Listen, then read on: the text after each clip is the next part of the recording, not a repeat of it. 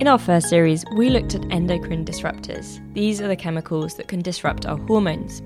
Because they've been shown to affect fertility in animal populations, one of the charges laid at their door is that they're also affecting fertility in humans.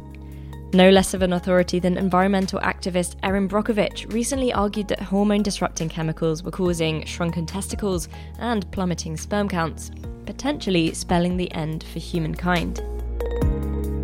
Certainly, there are some troubling statistics. The birth rate is falling in many countries, and according to the NHS, one in seven couples have some kind of trouble conceiving. So, what is causing this decline? Is it really down to rogue chemicals wreaking havoc with our hormones? And how worried should we be? I'm Georgia Mills, and in this episode of Hormones The Inside Story, we're finding out if there really is a fertility crisis, who it's really affecting, and what we might be able to do about it. So, for women, I think the it's clear that there's a falling birth rate. This is reproductive endocrinologist Channa Jayasena from Imperial College London.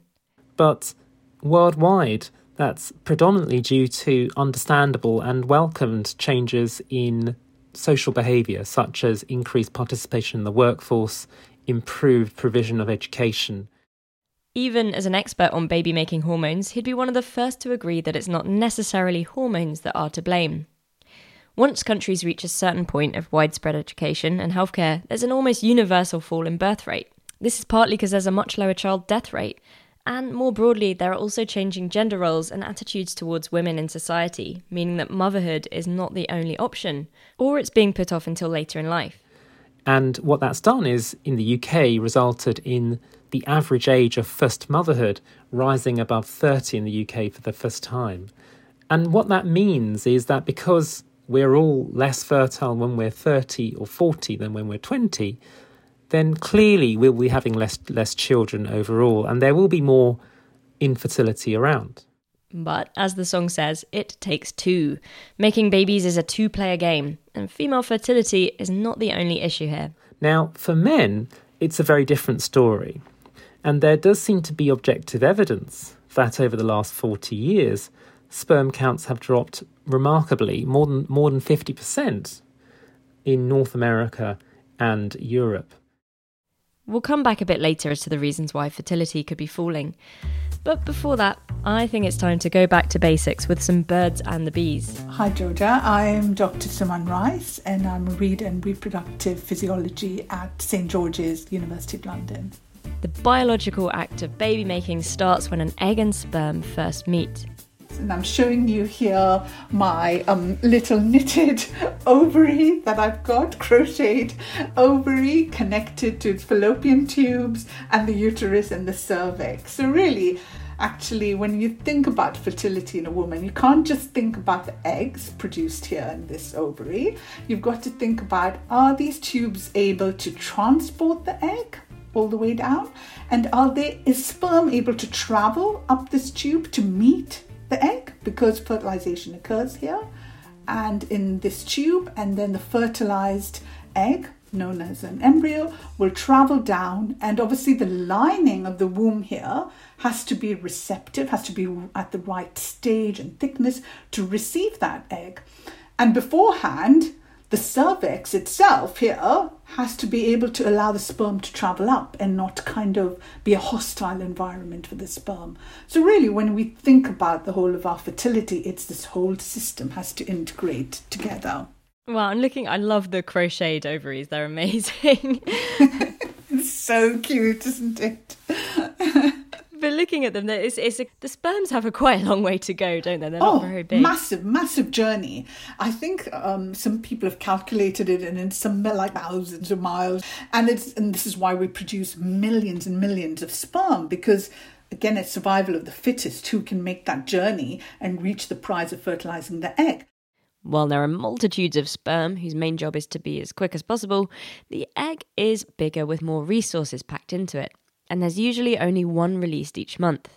But these eggs are made very early on. So, really, if you ovulated an egg this month, that egg would have been laid down when you were a baby in your mum's womb. I guess that brings us to the idea that we have a finite reserve. We're not making new ones as we go, and they're tick, tick, ticking away. Exactly. So, unlike sperm, which can be made ad infinitum, so to speak, though of course there are challenges now with older fathers, so to speak. But yes, for women, we have this finite fertility, which is determined by this ovarian reserve. So once we're born and once puberty is established, we're losing follicles all the time naturally by what we call atresia, which is just this process of cell death. So the cells, the egg follicles will naturally die. Some will start growing and then die off, and then some will grow and make it into the menstrual cycle. And then we will, of course, lose follicles through your menstrual cycle. We estimate that we only have about 400 cycles. So you'll ovulate only 400 eggs out of those half a million or a million that you are born with. And of course, once you've depleted all those follicles, we enter into menopause. So you can see that your age when you would menopause and also your fertility potential is determined by that ovarian reserve. So, I'm in my early 30s, I'm child free, and like many people, I'm getting a bit sick of hearing that female fertility is falling off a cliff by the age of 35. So, how much of this is just biological reality, and how much of it is scare stories? So it's a very, very complex question. So, first of all, your ovarian reserve will uh, be determined by many things, but it's your age, your genetics, and we're beginning to be aware of various environmental factors. But thinking about the cliff, so now there's no doubt that we lose primordial follicles, as I said throughout. Is that cliff face as steep as it is? I, for me personally, I think of it as more of a gradual decline rather than a steep drop off. But the the issue is that the gradient of this decline can vary from woman to woman because the ovarian reserve will greatly vary from woman to woman part of my research project, I used to collect um, tiny biopsies from the cortex, the outer edge of the ovary, when women were having elective cesarean sections. And all the primordial follicles are in this outer edge and then we would be able to do research on this. And one of the things I was doing was counting the amount of follicles and doing some modeling. And it was really interesting that in the women who were in the 30 to 39 bracket, age bracket, some of them would have their number and stages of follicles like a woman in her 20s, and some would be like women in their 40s. There are a few things we know that can affect egg stores, including exposure to certain chemicals, like the ones found in cigarette smoke. But there can be hormonal conditions too. So, polycystic ovary syndrome is the most common endocrine disorder and affecting women of reproductive age. And it's been a very long journey to get it first diagnosed properly and for a consensus on the diagnosis. And I think some of the problem also comes from the name, unfortunately, named polycystic, because there are no cysts. They are actually just the big follicles that have stopped growing. And many things can affect these. We know what is disordered is that they have excess androgens, so the male hormone androgens are produced from the ovary in excess, which can, of course, then result in a lot of other issues that women with um, PCOS have. They get a lot of male pattern baldness, they can get excess hair on the contrary side, they can get a lot of acne, and that's all caused from these excess androgens if you become obese or if you become insulin resistant to get prediabetes, that can again all affect the growth of the follicles. There is a disorder also of those hormones that control follicle growth called the gonadotrophins. So it's very multifaceted and multi complex. And part of the problem is that it can manifest in teenage years, but often it's not picked up by GPs you know things can be done so you can um, maintain your weight and exercise but for women who have PCOS, it's often harder than women who have normal ovaries because the way the um, whole metabolism and the biology is, is they're more prone to gain weight. So they're kind of fighting a really hard battle. PCOS is estimated to affect 1 in 10 women in the UK. And apart from some links with genetics and obesity, we're not that close to finding out what actually causes it. So that's the eggs. But what about the sperm? So, when it comes to sperm, nature has a few surprises for us. if you take the sperm of an elephant and you compare it to that of a mouse, you'll see that the elephant sperm is much, much, much smaller than that of the mouse. But perhaps even more surprisingly is if you take the sperm of a fruit fly and you stretch that sperm out to its full length, you'll find that that sperm is actually five centimeters in length, which compared to the size of a fruit fly itself is somewhat remarkable. This is Rod Mitchell. He's Professor of Developmental Endocrinology at the Centre for Reproductive Health in the University of Edinburgh. So, my main interest is in fertility in males and particularly focused on the development of the testicles in males and how things that might go wrong or impact on that development in early life, either fetal or during childhood, can then determine what happens for that individual when they become an adult male. So it's it's really uh, developmental issues on reproductive function. And um, you say you say you're interested in male fertility. Are female fertility and male fertility? Uh, I was about to say bedfellows, but that's probably the wrong turn of phrase.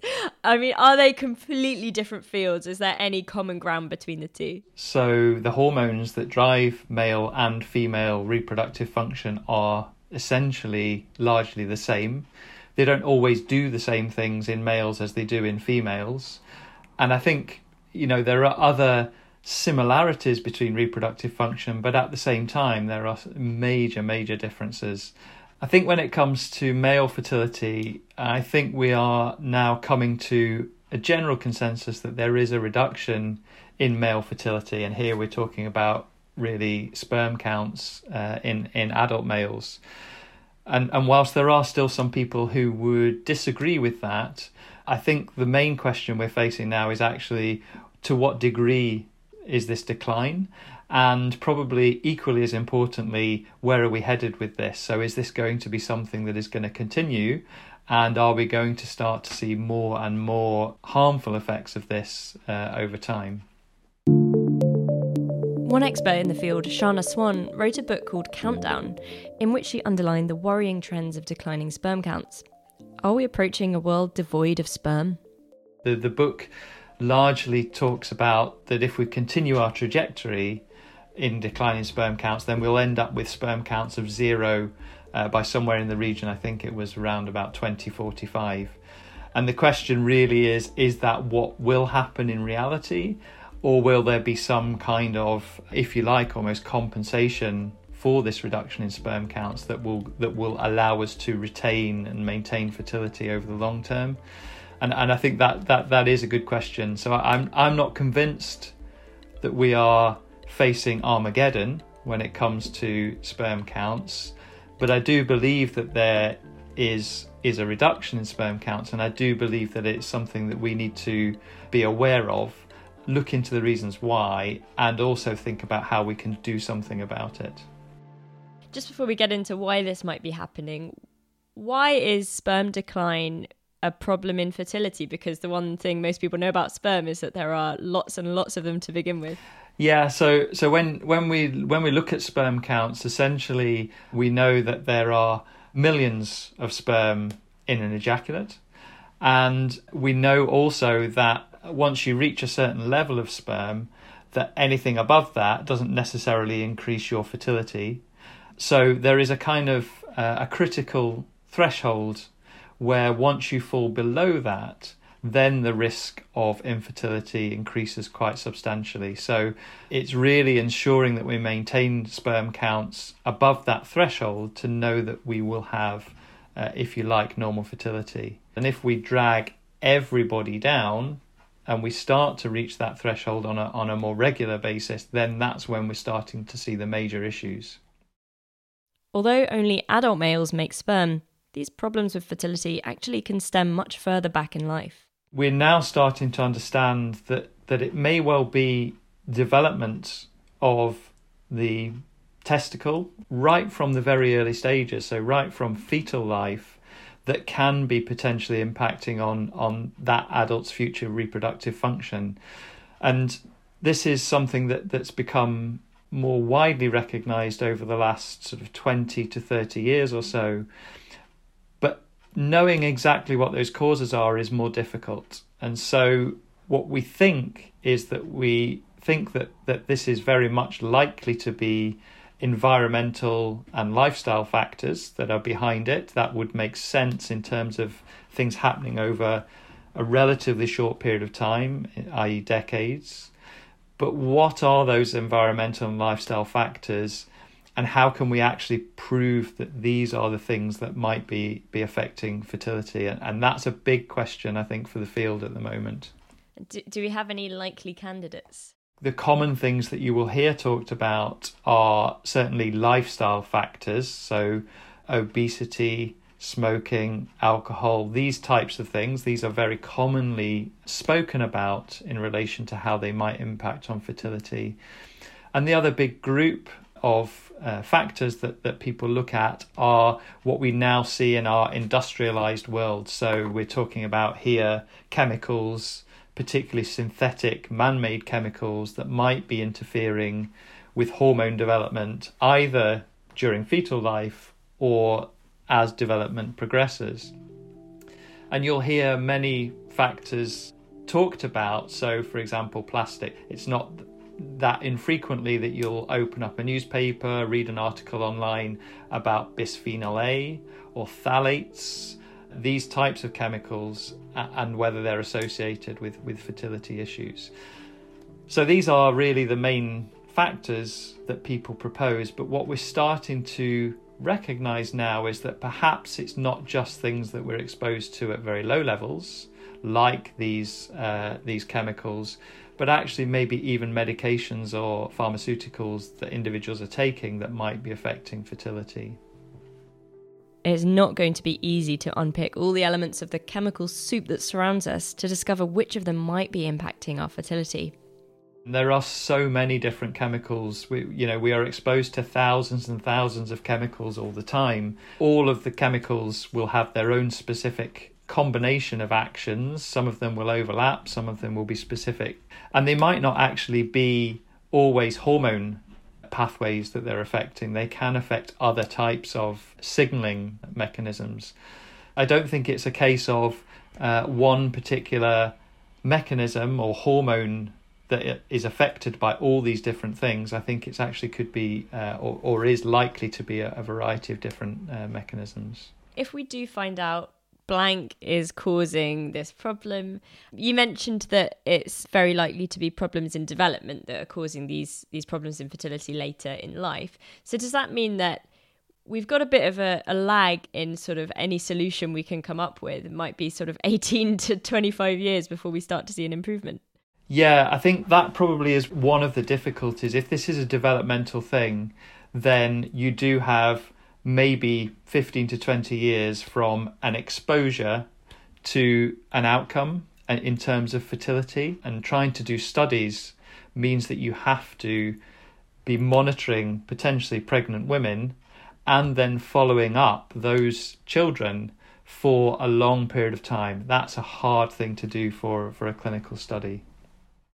So there is a problem, and it doesn't seem like it's an easy fix. And while we wait for the studies to come in, is there anything we can actually do? Channa Jayasena again.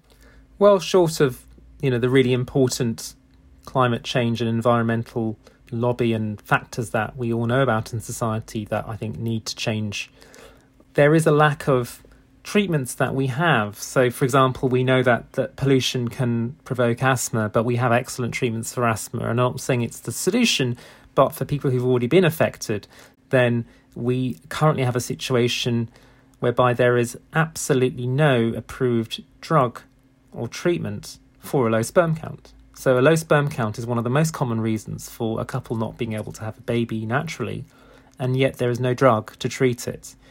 And that's either because it doesn't exist or will never exist, or more likely that we just haven't invested enough time to look into those. So, you know, as, uh, where I work, what that's one of the things we're trying to do. We're trying to discover this tranche of drugs that can help us to complement changes in policy, which are really important, to also help the people who've already been affected.